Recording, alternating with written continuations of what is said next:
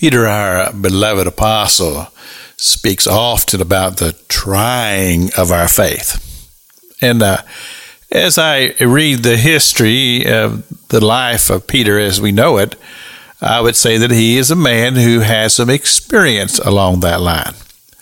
To be in a place in your life to where you're kind of in a fog because you're dealing with things that seemingly they are just more than you can bear.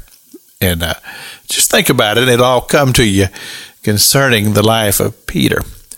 But it makes this statement in the first chapter of First Peter. He says, The trial of your faith is more precious than of gold and of silver. Now, listen, it's not just that, but the gold and the silver tried with fire.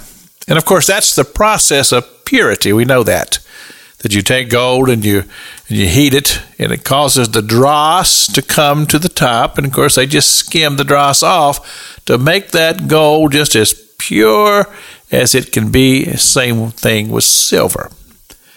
So you make that comparison to lives, our lives, and the temptations of our lives, because we all are subject to things and we also know that there are direct attacks that come against us, penetrating the very uh, areas of our lives where we are most vulnerable.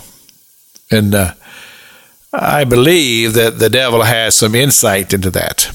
And if he can attack those areas that we are weak and cause us to crumble in those areas, and then he can bring to us such condemnation to cause us to be convinced that we are forever ostrated from God, that God will never want to have anything to do with us again, that there's just no hope, and that we are doomed for eternity. And then the devil would say, I got you right where I want you because I've got you chained in the dominion of darkness, not only while we live here on this earth, but on into eternity. So, the point that Peter makes is that that time of temptation that we go through, and it becomes very, very hot, and we find ourselves to the point to where we were Uh, broken down and discouraged, but yet able to reach out to the blessed Spirit of God that will come to us and strengthen us in those times of temptation and trial, and we win the victory.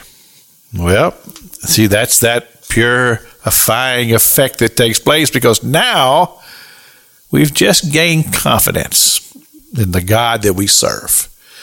And we gain confidence in the work of the ministry of the Holy Spirit.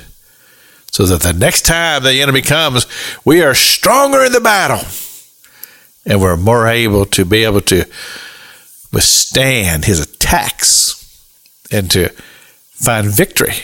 And victory is the very essence of what we are looking for because we want to have victory over this sin that we may please him. This is Pastor Jack King with the gospel on the radio broadcast.